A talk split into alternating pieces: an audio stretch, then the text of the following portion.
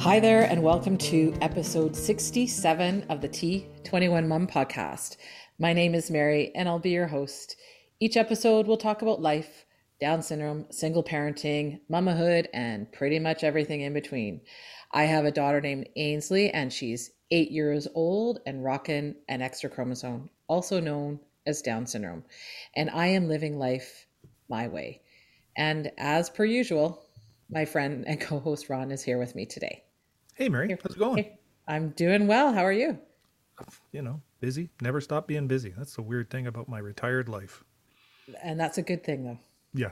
And as you said earlier, you look tired. I said, I'm not surprised. I don't know anything about retired. I'm just tired. It's all good. So how's things? I think you were saying that Ainsley had a major advancement yesterday. We have started back with swim physio with Brenda. Yeehaw. Excellent. Yes, I'm very excited about that. Ainsley was really excited and she did really awesome. And, you know, it's been a real struggle for Brenda to get back into the pool. You know, they had to make a lot of concessions and, you know, they have limited spots, but I'm really thankful that we were able to get in. And yeah, it was great. It was 20 months. I wasn't sure how she was going to do. 20 months? Yeah. Wow. Since she's had swim physio. See, I pretty much wrote off the last year, so it's... I know. It's kind of crazy, so it only, right? So to me, it only seems like, what was it, about 4 months ago? Yeah. But she did really well. I was really surprised and really proud of her. And she slept through the night. I was so thankful. She had such a good sleep, so it was awesome. Good. Yeah. Today we're talking with a bit of a kindred spirit for you. Yes. Mm-hmm. So why don't you tell us about our guest today? We're going to talk to Miranda Klinger of 21 Treats and Treats Cookies.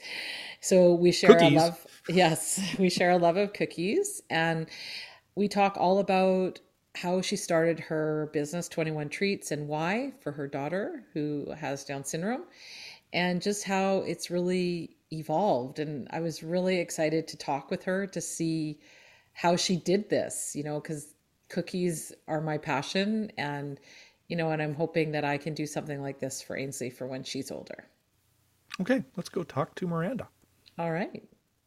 Today on the T21 Mom Podcast, I am quite excited to be talking to Miranda Klinger, and we are talking all about cookies, something that is quite near and dear to my heart. So welcome, Miranda. Thank you. Thank you for having me. Oh, my pleasure. Well, I'm really looking forward to talking to you today about your cookie business, 21 Treats, because like I said, cookies are very near to my heart.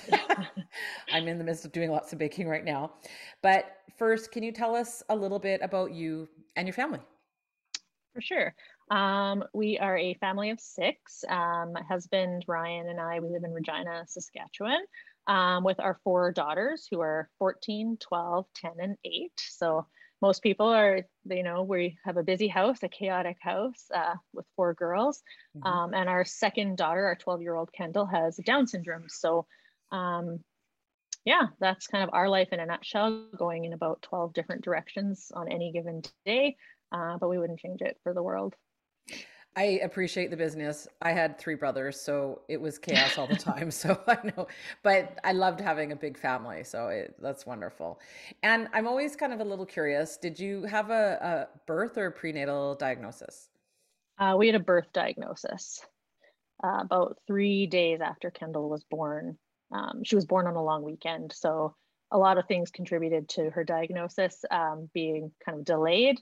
That we had finally a pediatrician that could come in and sat down and kind of had the conversation that I think most families have, that go over the markers they see in her.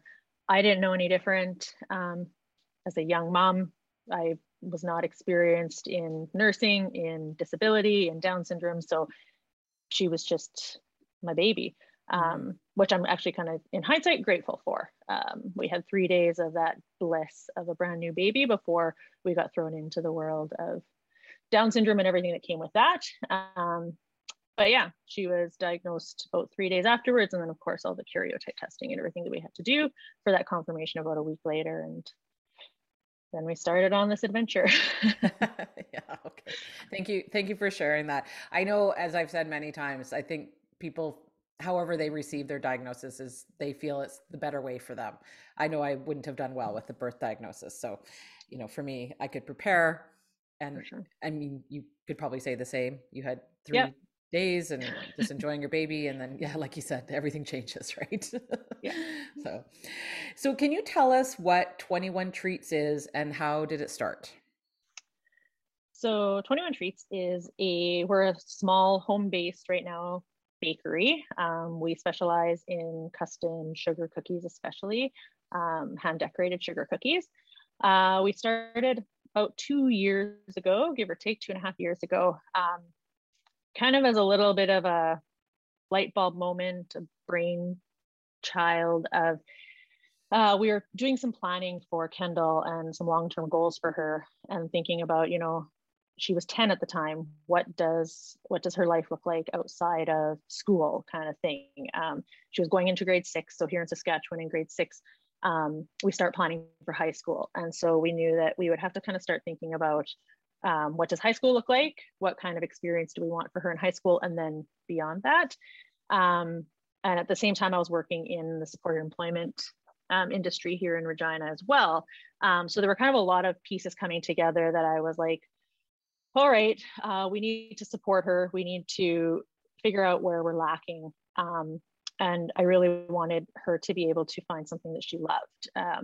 Our expectations and our dreams for Kendall have always been identical to those that are her sisters. So the conversations of, what do you want to be when you grow up? Where do you want to live? Do you want a cat? Do you want a boyfriend? Do you want to go to university? All these kinds of things have been very normalized for her. And our expectations at home are the same, that she does the same chores, she does the same things. So it became more of like, how can we build that into her day-to-day life at home? And how can we then get the school system on board to support her through it? And in working in supported employment and working with employers, I saw some of the gaps that were in the system, but also some of the gaps that were happening both in the education and in families, kind of those expectations for their children. So we kind of were like, well, maybe we could create something for her.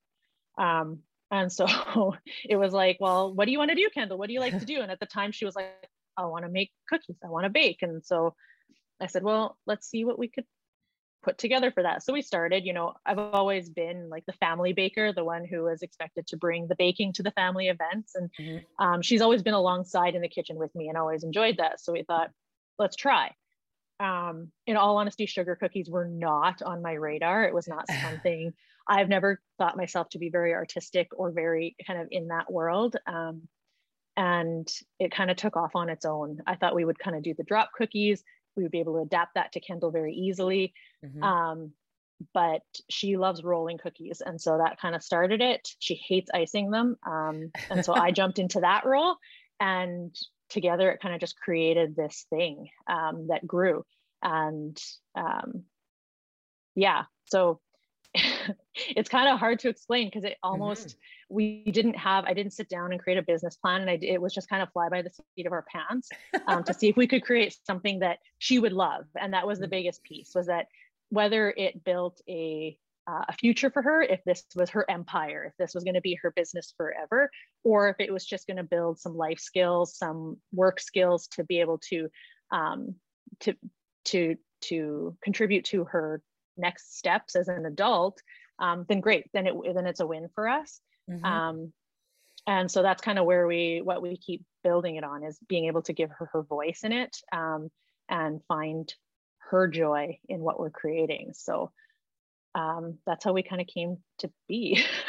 That's amazing. So like, how does Kendall participate in 21 Treats? Well, she's obviously goes to school every day. So during the school year, we're not slave drivers. She doesn't come home from school and I say, you have to bake 60 cookies today. Absolutely not. It's very driven by her. And so in the beginning, it was a lot of like learning the food safety standards. She is an expert in hand washing now. Things that were really tangible for her that we could kind of build on each step. When we had the health inspector out to our house to kind of give us the rundown on our kitchen and inspect the space. I swear he had a heart attack when I said, my daughter with Down syndrome will be doing the baking with us. And he was like, what? And then she explained to him that she knew all the health standards, and that was it, right?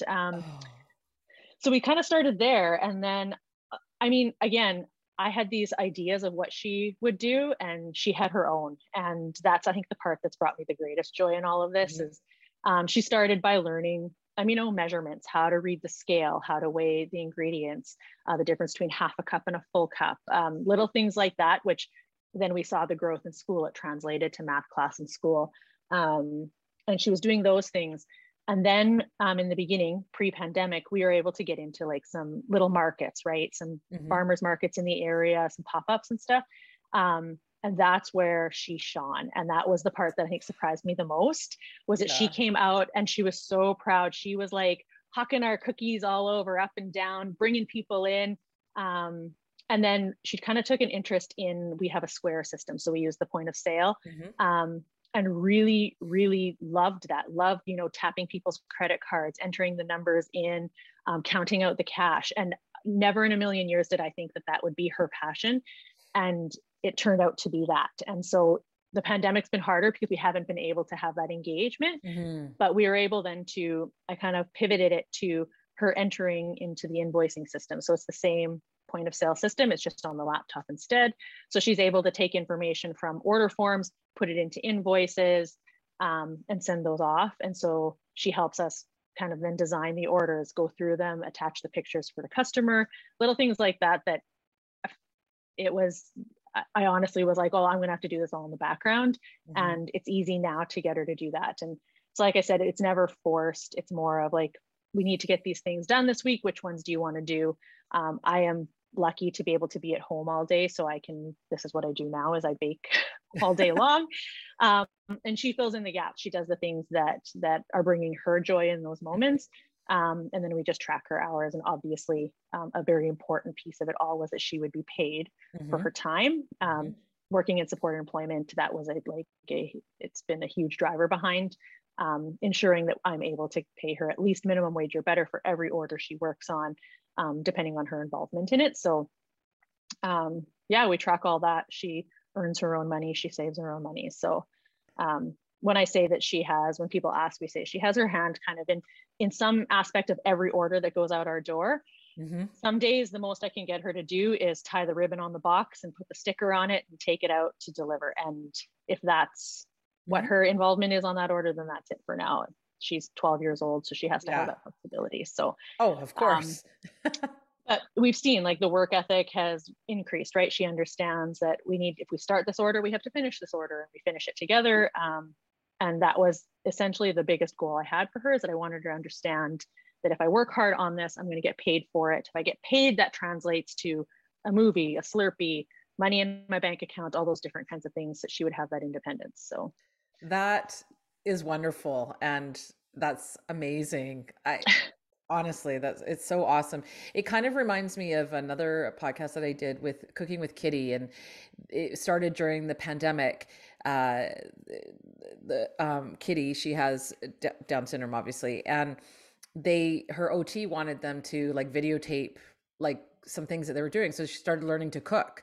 And so they've got this whole YouTube channel now, and just her skills have really progressed, in the year and a half we've been in this pandemic. So it's very similar, just how her skills, Kendall's skills have really taken off, and just, sometimes it's just opening the door and are giving our kids the opportunity to see what they can do and what they can show us. Cause you kind of surprised, you didn't think she would be into doing the stuff in the behind the scenes, instead of, being right up front. So that's wonderful. And I think such an amazing opportunity that you've given your daughter, to give her those skills and so that she can progress. That's wonderful. So you said you didn't really think of yourself as the, icing expert, I guess, but I've seen your work. Cause I don't really have the patience to do a lot of the icing cookies. They always look so fantastic. I go, I don't know if I admit I haven't really done a lot of it. So how long have you been doing that? Like, did you just kind of teach yourself or? Yep. I would do like, I mean, same thing, like kind of most moms at Christmas time, you do like Christmas rollout cookies and you ice them. Yeah.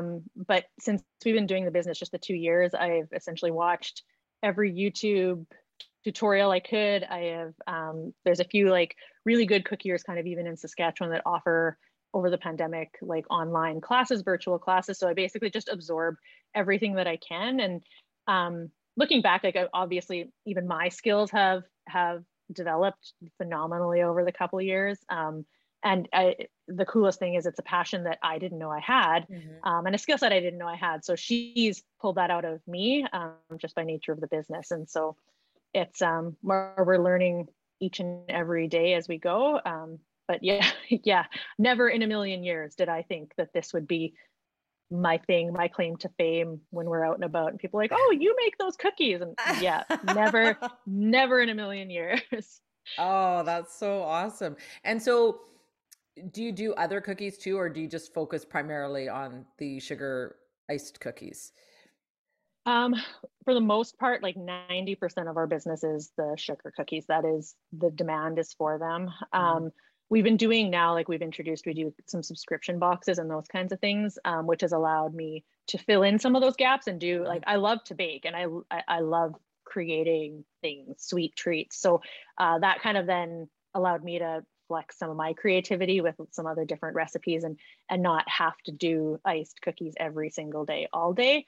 And when we do pop-ups, we will like bring out, what we just kind of call gourmet cookies, like mm-hmm. some classics like ginger snaps and jams. And usually, again, it's driven by Kendall and the things that she loves. So mm-hmm. She'll pull them out and we will make those. And now that, you know, restrictions are loosened up here in Saskatchewan, we're able to do some of those. I'm looking forward to Christmas time and being able to have something a little bit more than just, you know, the fancy decorated sugar mm-hmm. cookies for people. But I mean, 90% of our custom orders are strictly sugar cookies for every event imaginable. Oh, I imagine. Yes. I mean, so I follow different people on Instagram and it's just amazing the stuff that they do. And I don't know, maybe one of these days I'll get around to teaching myself how to do it, because it's so impressive. And I always think, oh, I wish I could do that, but yeah, maybe one of these days. So, I mean, you kind of answered my next question, which was did you have a really big baking passion before, or is this all just been primarily driven by Kendall? Primarily driven by her. I mean, we always enjoyed baking. Like I said, I've been kind of the baker of the family. We've always spent time in the kitchen with the kids. That's kind of been my thing with them. Mm-hmm. My husband is the sporty one and I'm the baker. So the kids were always there. And I mean, we cooked our meals in the house together, that kind of thing. So they've always been in the kitchen with me. And I've always enjoyed that. So I wouldn't say that ever on my radar was, you should have a bakery, until the moment that we thought we should have a bakery. Yeah. But it's always been something that I'm interested in, something that I enjoy doing. So the pivot to be able to do it, I love doing it every day. So doesn't feel like work. And then again, having Kendall love it as much then takes away, right, that aspect of feeling like work. That's wonderful. And yeah, it makes me, because like I have a little dream where I would love to have a little bakery and hire people with disabilities. So, you know, which is obviously one of the reasons why I wanted to talk to you, you know, and, you know, because I do have a love for baking as well. And you're telling me like, yes, this is possible. So, because again, I'm thinking like for Ainsley, my daughter, I want her to have something that's meaningful and, you know, and also to provide that opportunity for others in our community. So absolutely. Yeah. So you've mentioned a little bit about some of the previous work that you used to do and supported development. And so, which I thought was really an interesting kind of background that you have. And now that you've got your business, 21 Treats. So you kind of sort of answered it. It kind of is what spurred you on to find something for Kendall, because as I'm sure you found in your, I guess, previous work, there's probably huge gaps It's really challenging for people with whatever disability they might have, defining meaningful work, not just work, but something meaningful to them. Absolutely. It was, I mean, my work with supported employment was, when you say something you're passionate about, it was something that like, it fueled my fire every day. I worked for a program here in Regina called 4 to 40. And so we supported people with intellectual disabilities in employment settings, and then also supported the employers. And it was phenomenal work. I loved what we were doing, but it was also frustrating mm-hmm. and so hard. And as a parent, as you probably know, it's hard to wrap your head around, like, why is this so hard? This shouldn't be that hard. I want everybody to see the value in my child. I want everybody to see the value in these individuals who are experiencing disability. And tons of progress is being made every day. But there was, there were things that like would just grind my gears with, whether it was an employer or sometimes like even it was like the parents are told, especially I would find they were like individuals who would be in their late 20s now type of thing. So their parents were of the generation before mine. And so often those parents, when their child was born, they were told things like your kid won't, they can't, they shouldn't, all these things. And it's almost ingrained then in the parents' beliefs that the child can't. And so we'd sit down with somebody who's in their 20s and say, well, what do you want to do like for work? And they'd look at you almost as if you had spoken a different language and they didn't understand what that meant. And then it'd say like, well, what do you do at home? Like to help out, like, do you do the laundry or do you like unload the dishwasher? And they'd be like, no, I don't have to do those things.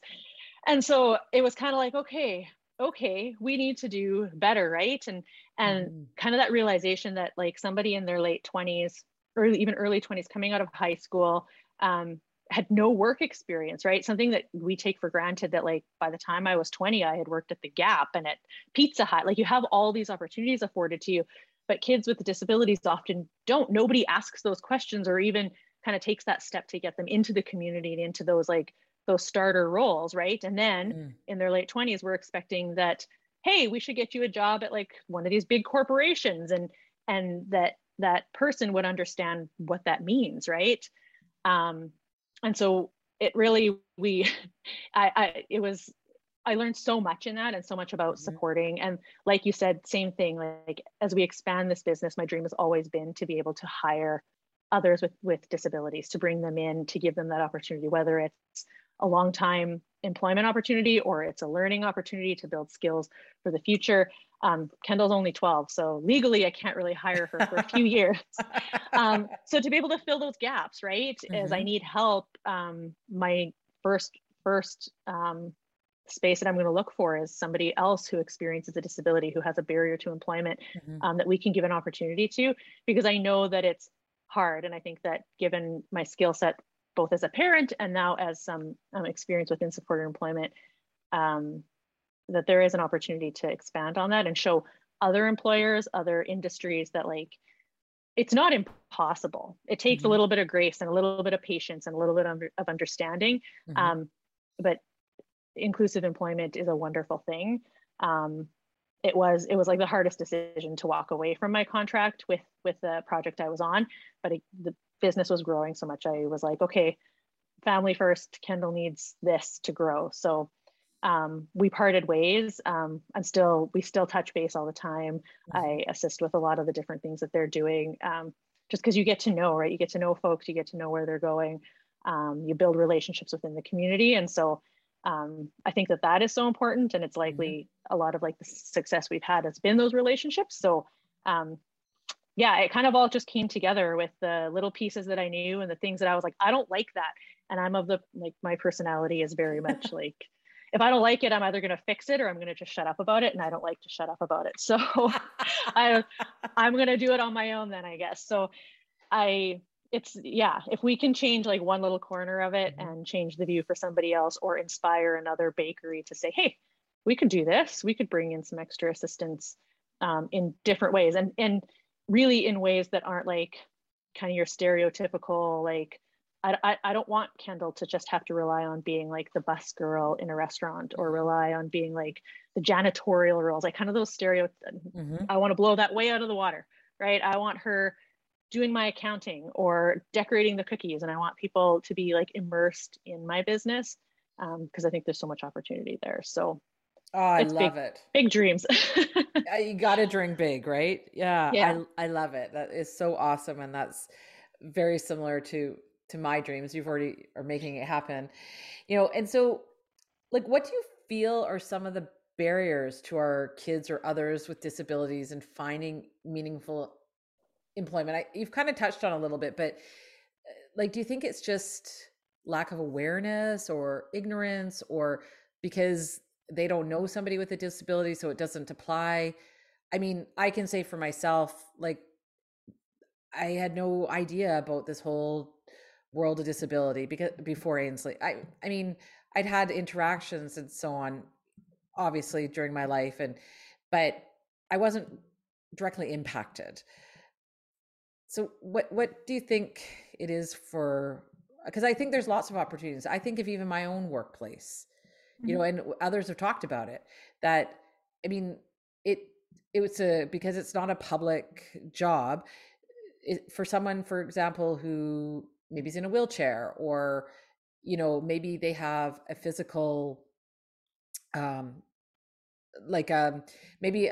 just remember I went to university and there was a woman who had been burned, and I thought, you know, that would be really challenging. And I'm thinking like what I do as a 911 operator, it would be great for someone who doesn't have to face the public every day, because maybe they have some kind of something different about them that would make it challenging, you know, I just don't see that happening there. And right. Like, I think there's an opportunity for them to get people who want to work, you know, but maybe it's a market that they haven't really thought about. I don't know. What's your thoughts on that? Oh, I have lots of thoughts. I think, yeah, you're right. I think like the biggest barrier to me is always like the lack of awareness or lack of understanding. People have an idea in their head what disability looks like. Mm-hmm. And it's like, it's that stereotype, right? It's that people with Down syndrome are always happy and they always want to hug. And like, if you try to hug Kendall, like she'll punch you. Like, she's not a hugger. She's not like, and we always say like, she's absolutely a happy child, but she can also be a jerk. Like, mm-hmm. she has and it's those stereotypes that kind of just filter it, right? Or like that autism and the hand waving, right? That those things are linked somehow together. And I think that as businesses and as leaders see that value, and that was kind of a big piece of what we did when I still worked with support employment, was using the leaders. And so we had partnered with a lot of like Farm Credit Canada, large corporations that had a voice both provincially and nationally to say, these folks that we've hired bring value to our workplace. They get a job done, but they also change the culture of our workplace. They change the way that people work. It's studied, it's statistics that like when you hire inclusively, your workplace changes, the culture in your workplace changes. People who work alongside folks who are different than them are happier. They're more, they get more done, right? And I think as more people understand that, we see that shift. But it's really just finding leaders to champion it, right? To mm-hmm. say, absolutely, we're going to take a chance. And again, like it grinds my gears, because like, why do you need to take a chance? In my mind, I'm like, we shouldn't have to take a chance. You should hire them as you hire anybody else, right? Mm-hmm. Remove some of those stigmas and everything you're thinking of. And that's the other piece that I always found was that people overthink things. They think, we're going to hire somebody in a wheelchair or somebody with an intellectual disability, and we're going to have to change all of these things about how our work is done. And like, you don't. Mm-hmm. Like, Kendall's technically nonverbal. We make it work, right? It's not, there's not huge adaptations that need to be made to include somebody in a workplace. Mm-hmm. Even physical limitations and physical adaptations often are universal, right? And they benefit others in the workplace. We had folks working in mail rooms that we made adaptations for them that benefited and made the entire mail room more efficient. So why not? Yeah. Right. Yeah. Like, you just think outside the box. And so I think as people realize that, those barriers will start to lessen, but it really is just linked to that understanding, right? And the awareness of that disability isn't a disaster, right? You're not bringing, nobody needs to panic about it. And you don't need to overthink it. Like, mm-hmm. which I mean, it's hard. And I think there's generational shifts. I hope that like our oldest daughter is 14 and in high school, and she's like the first one to call out random strangers who use the R word and to like get involved in those things. And so I have high hopes for her generation that they're going to come from behind, because our schools are becoming more inclusive. We're seeing a lot of more diversity in classrooms, and how to support that, right? We always say Kendall's included fully in her classroom, in her mainstream classroom, and her classmates are phenomenal. They can understand her, they will translate for her, they assist her without doing the work for her, but they've been with her since kindergarten. So they just know, right? Yeah. And so those people, I think, are the world changers. They're going to come from behind and get the job done. But we just need to keep pushing it, right? And it's why we push for that inclusion and that diversity in our community, so that the younger folks see it. And then when they are leaders in employment situations, it's not even a question, right? Yeah. They're like, absolutely, this is the way it should be. This person has value. This person can bring work ethic to our team. This person can bring a skill set.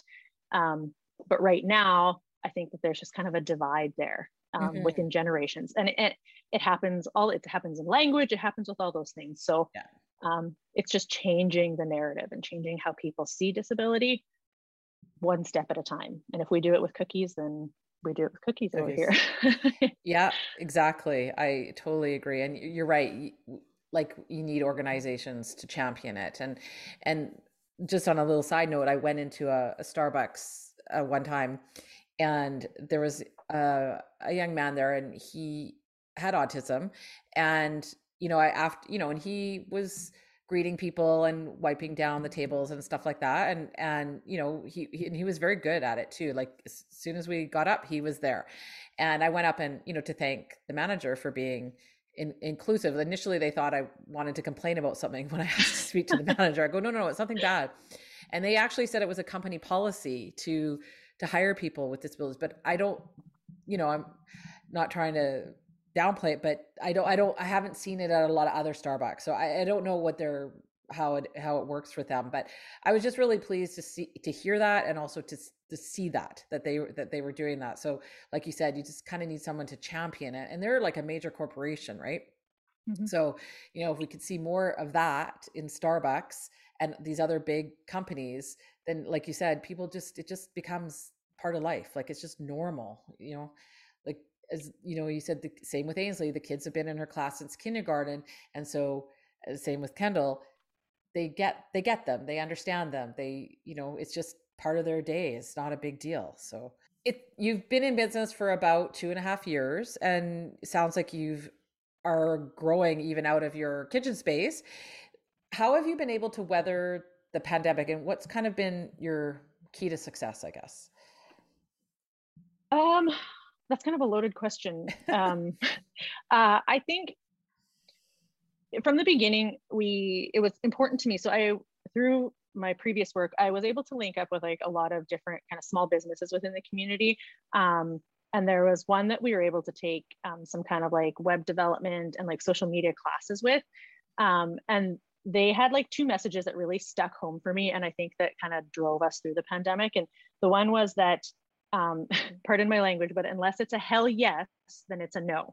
And to really kind of choose who you partner with and stay with like like-minded businesses, align with like-minded businesses. And that even though it might make it a little bit harder business-wise, that it will benefit you in the long run. And the other piece was that for your online presence, to kind of manage the 3 Ps that they call people, passion, and product, and to kind of have a good balance of those things that we are putting into our social media space. And those kind of drove me with how we were going to create our space and how we were going to reach out to the community. I'm the kind of person that volunteers for everything. So I don't say no very often. So we have lots of community connections, right? Lots of businesses. And I just kind of started reaching out to them, right? Talking to them about their businesses. How are they doing business? How can we collaborate? What can we create together? There was a group in the city called Build Love that was doing work, adapting houses for people who have physical limitations, and said, like, how can we support you? And so it became then, let's create a custom cookie for these guys. We're going to donate 50 cents a cookie, and we're going to sell them. And then we were like selling hundreds of these cookies because people want to support mm-hmm. both kind of things.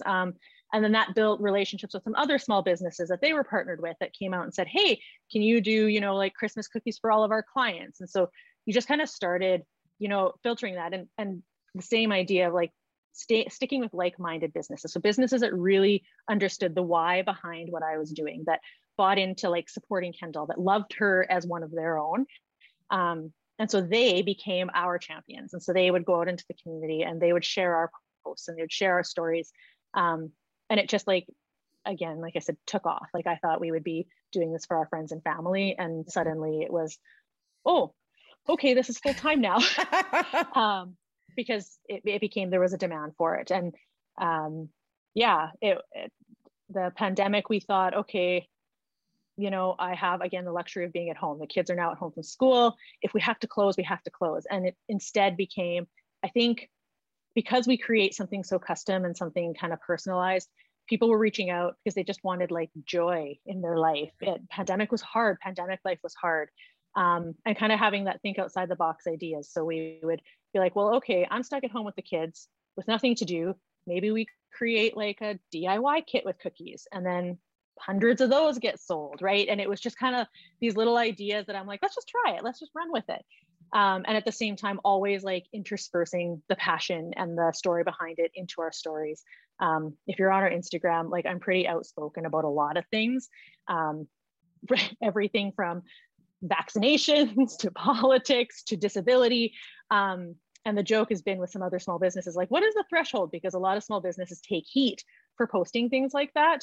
And I don't. We have curated like this little group of followers. I think we're sitting about 4,000 or 5,000 followers that nobody gets mad at me for saying things. They get behind it and they clap for us and they cheer us on. And so I don't know how we have unicorns for followers who just support us in no matter what we do. And yeah, over the pandemic have like just really got behind it. And I think it did, like we came up with something small and custom that is for the most part affordable, but for most people. And so when you couldn't do birthday parties, when you couldn't do your weddings, how could you incorporate something special? So a cookie is an easy thing to drop off at people's houses so that you could do your Zoom wedding and everybody got their favor or things like that. We were able to kind of nail those little things throughout the pandemic, and it's become its own little thing. Like I said, when we go out and sometimes people will stop, especially if I have Kendall with me, I don't show my face very often on social media. I take pictures, but they'll recognize Kendall and they'll say, are you 21 Treats? And get out of here. And like, can we have a picture with you? Like, it's the weirdest thing that like our other daughters are like, you're Regina famous. Like, maybe that's it. Right. It's like, and we're a small community. And I think the biggest piece was we really leaned into the small business community.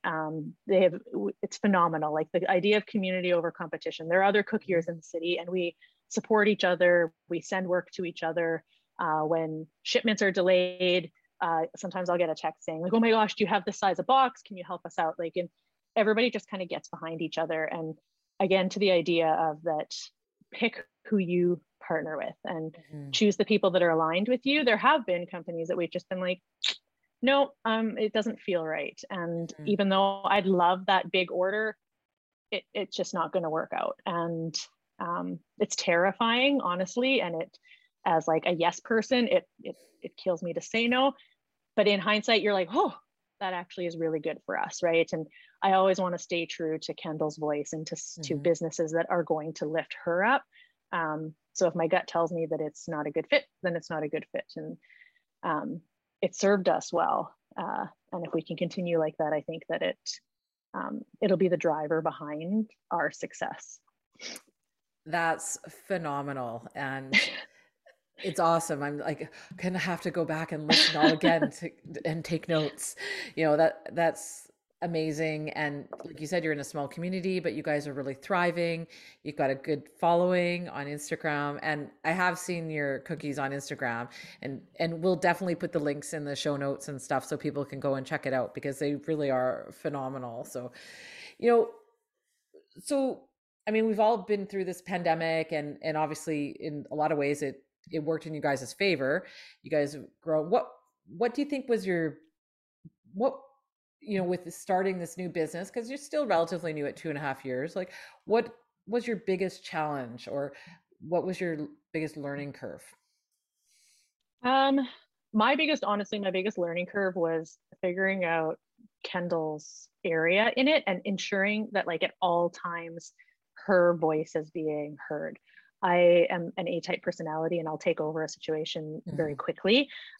So parenting wise, that was like a hard thing for me to adapt to say, okay, how do you want to do this? And as most parents probably know, like the patience to sit beside a child doing something when you're like, I could just do that faster, right? And that faster doesn't necessarily mean better, and that she's learning. And really like leaning into that and trusting the process and trusting that I know her and that she knows what she wants, even though she might not be able to entirely tell us right now.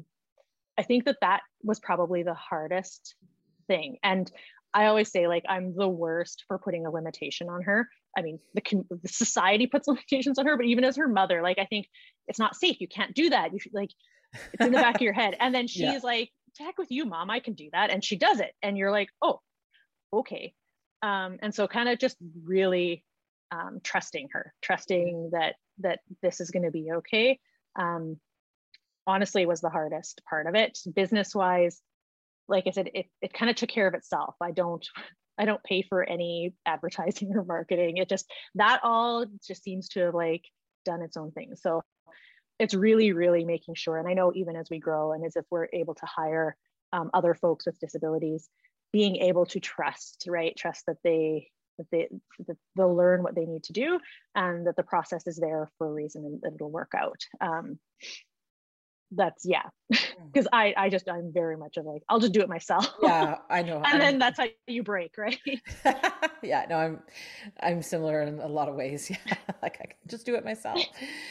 And so before we started recording, you said that you guys were getting ready to move into more of a commercial space. So can you talk a little bit about that? Like you obviously are doing everything at home right now, which I can't imagine what that's like. No, I can, but it's got to be craziness at best, but it's exciting now that you guys have grown so much that you've got to move into a bigger space. Yeah, it is. It's phenomenal that like we have a fairly large kitchen and it takes up every inch of every space. The kids just know like that they work around racks of cookies all the time and like thousands of cookie cutters. And it's normal and it needs to get out of our house. And so we had toyed with the idea kind of over this last year, especially being at home all the time with lockdown, right? When 6 of us in 4 walls with cookies going out the door, it becomes chaos. So it became more of a like, do we invest in space? Are we there yet? And like the terrifying reality of that, like the pandemic meant lots of businesses didn't make it. And so do we take that on? And again, it's like the whole like kind of just trusting that fate will, it'll come to you when it's ready, right? And so there's another local business called Schmitty's Smoked Meats here in Regina that we are friends with. Their daughter also has Down syndrome. So we've obviously been connected through that community. And they invested in a space. They needed more space to do catering. And so they were building from ground up and had approached us and said, we have more space than we need.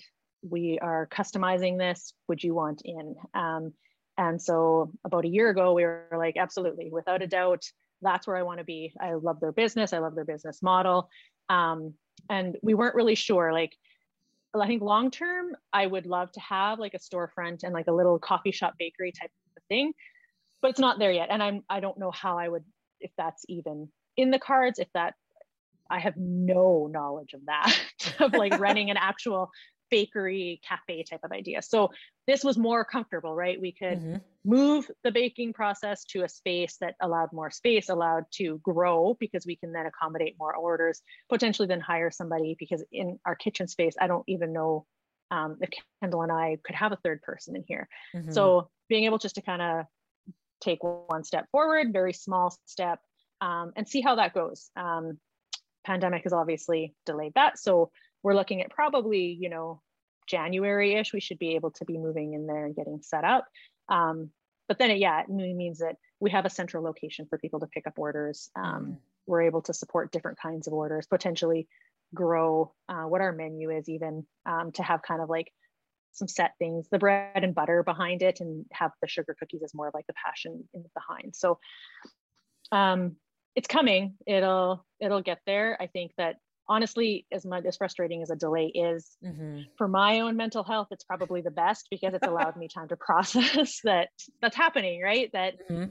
okay, because I think I operate day by day that like this is our little thing, and it's kind of like a side hobby. And my husband reminds me all the time that he's like, you do this full time now. This is not like you and Kendall's little side hustle. It's become its own thing. So wrapping my head around that and then really committing to it. I think 2022 will bring growth for us, which is, I mean, a good problem to have. So. Yes, most definitely.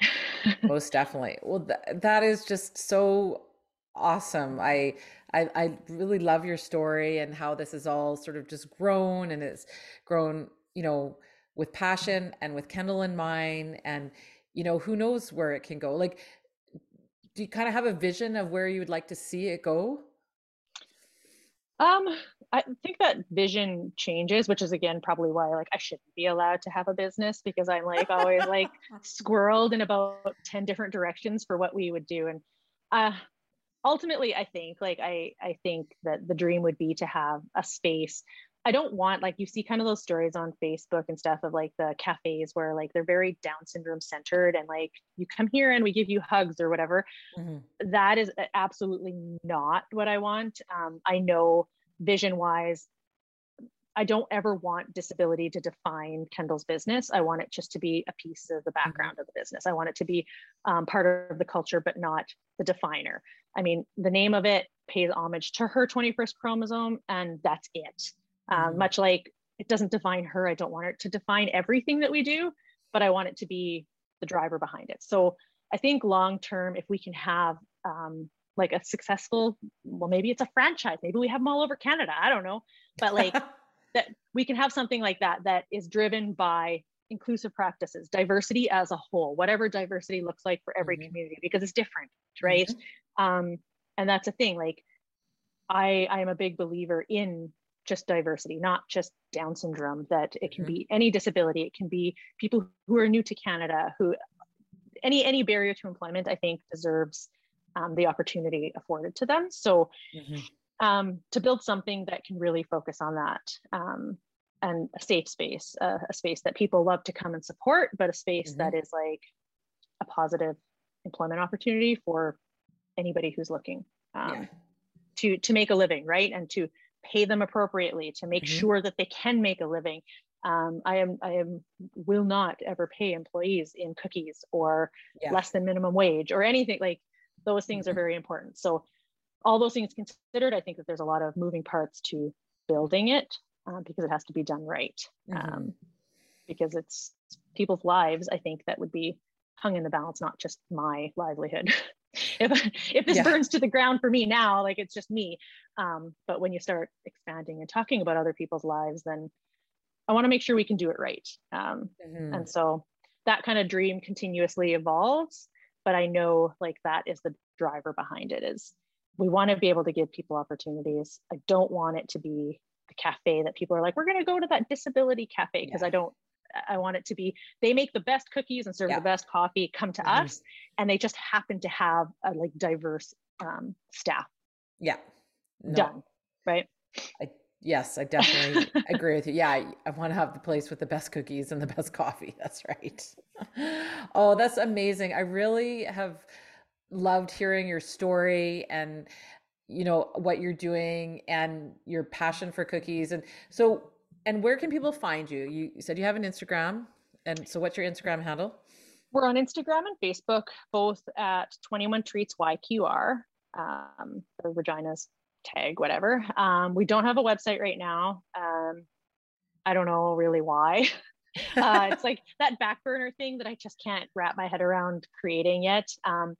We haven't had a need for it. So maybe one day. I know people in the marketing and stuff have always said, oh, you need to write a blog and tell your story there. And honestly, at this point, we're booking months and months in advance for cookies. So whatever we're doing is working, and I'll cross that bridge when we have to get to it. So we're on Facebook and Instagram. On both of those platforms, our email address is there. You can email. Mm-hmm. And that's essentially how we take orders. You just DM us there. We have order forms that we'll send out. Like I said, we're booking probably about 8 weeks out typically right now for anything custom. Yeah. It's, I still can't believe that, that even now our 2021 orders are closed, and I don't have any idea how that happened, that it just, at some point we were like, holy smokes, look at that. Like the books are full, and I'm so grateful every day. And it's unbelievable. It really is.